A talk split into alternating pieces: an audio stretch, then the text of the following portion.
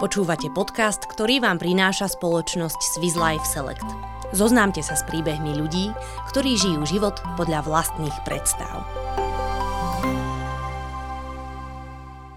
Zuzana od malička neplánovala vlastniť rastlinárstvo.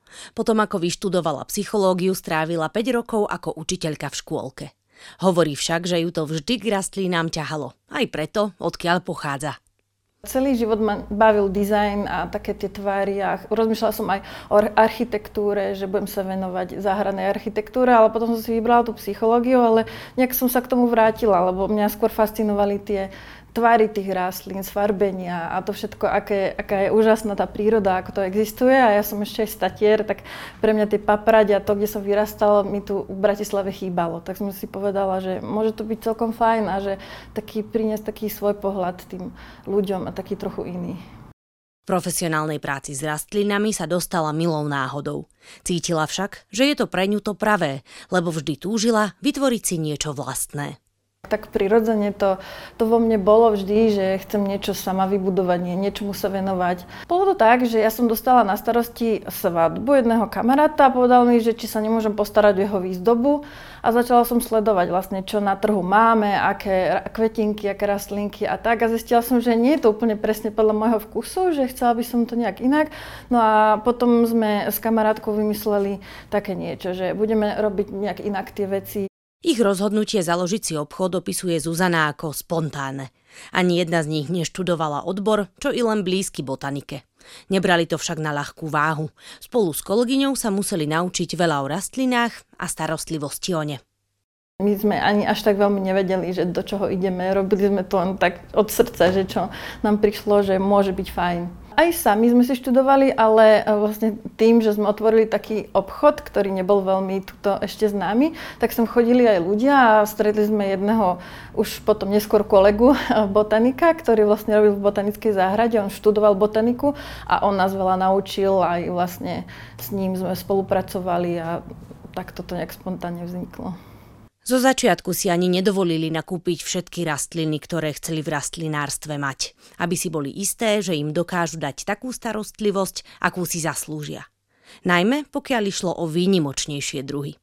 Snažíme sa tu mať aj také zberateľské kusy špeciálnych rastlín, ktoré nie je veľmi ľahko zohnať a veľa ľudí hľadá akož do zbierky tie rastliny u nás. To sú niektoré, čo sa pohybujú v stovkách eur. Zo začiatku sme si nedovolili úplne uh, zobrať si hocičo, hoci uh, sme vedeli, že toto tu nie je až tak ideálny priestor, hlavne na tie špeciálne druhy rastlín, kvôli tomu, že naozaj vyslovene tie čím uh, vzácnejší a špeciálnejší druh, tak tým uh, väčšia starostlivosť.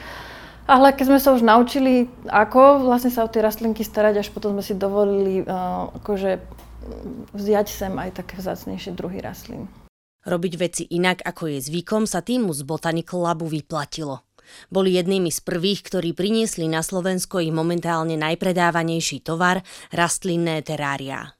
Zuzana hovorí, že pôvodne mali byť iba pridružený produkt, ale ľudia si ich veľmi rýchlo obľúbili.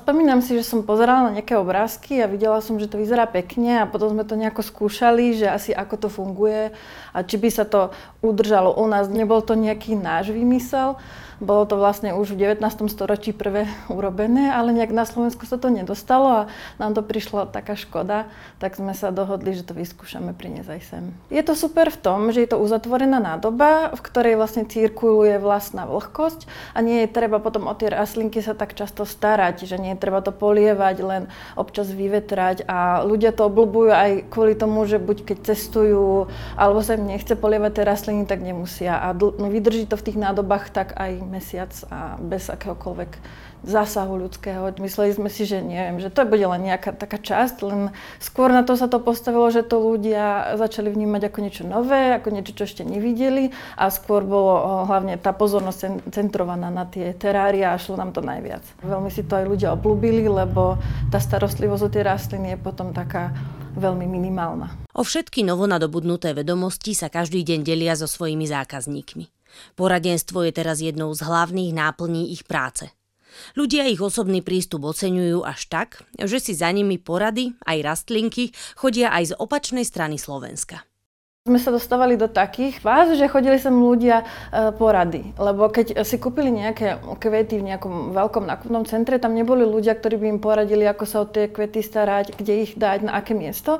Buď nám pošlú fotky rastlín, alebo nám donesú lístok, že buď nejakých škodcov majú, alebo že potrebujú rastlinku presadiť, prestrihať. A skôr chodia tak, že aj z celého Slovenska, čo sme dosť prekvapení, že aj z Košice niekedy prídu si kúpiť rastlinky.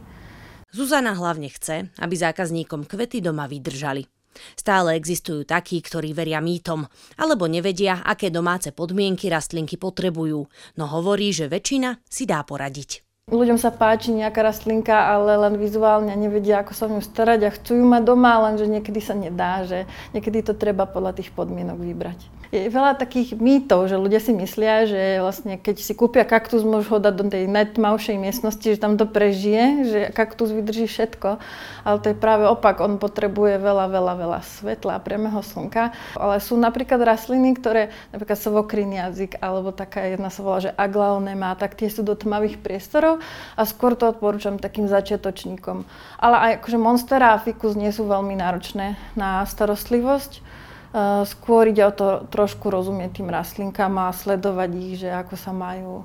Úplne každý asi nedokáže mať rastliny, ale dá sa väčšinou tým ľuďom poradiť, že ktorú rastlinku, na aké miesto, aké majú v byte podmienky, tak podľa toho skúšame. A na čo vám Zuzana odporúča sa sústrediť, okrem správneho miesta, ak chcete, aby vám rastlinky dlho vydržali? Substrát je dosť dôležitý. Väčšina vlastne tých zemín, ktoré sú na trhu, nie sú veľmi dobré pre tú rastlinu. Sú isté typy, ktoré majú jednak tú výživu, jednak sú proti škodcom a odporúčame ľuďom kupovať hlavne kvalitnú zeminu. Preto my aj vlastne, keď nejaké rastliny máme, tak ich presadzame alebo dávam, vymieňame im zeminu, aby naozaj tá rastlinka tým ľuďom vydržala.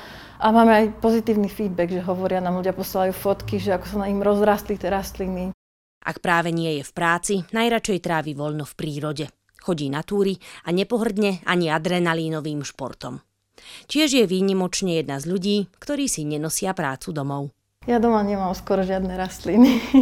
Ja to mám tak, že ja ich mám tu a tu sa o ne postarajú. Ja som často preč, takže vlastne ja to mám radšej tak, keď mám v práci. Keď nepracujem, vždy sa snažím byť v prírode. Tým, že pochádzam z Tatier, tak často som aj tam. Chodím aj do Alp, ale pre mňa také uh, to, turistika, ale v zime aj ski Alp je taký zároveň únik, zároveň mi to dos- dáva sílu vlastne pracovať aj takú inšpiráciu. Takže ja som veľmi často v horách.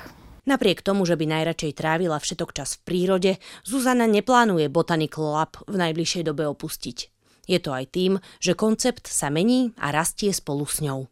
Uvažujem nad tým, že sa presťahujem, ale tento život asi neopustím, keď tak si to presťahujem sama so sebou, tento koncept. A akože rozmýšľam nad tým už aj dlhšie, že je to možno fajn priblížiť aj ľuďom z celého Slovenska.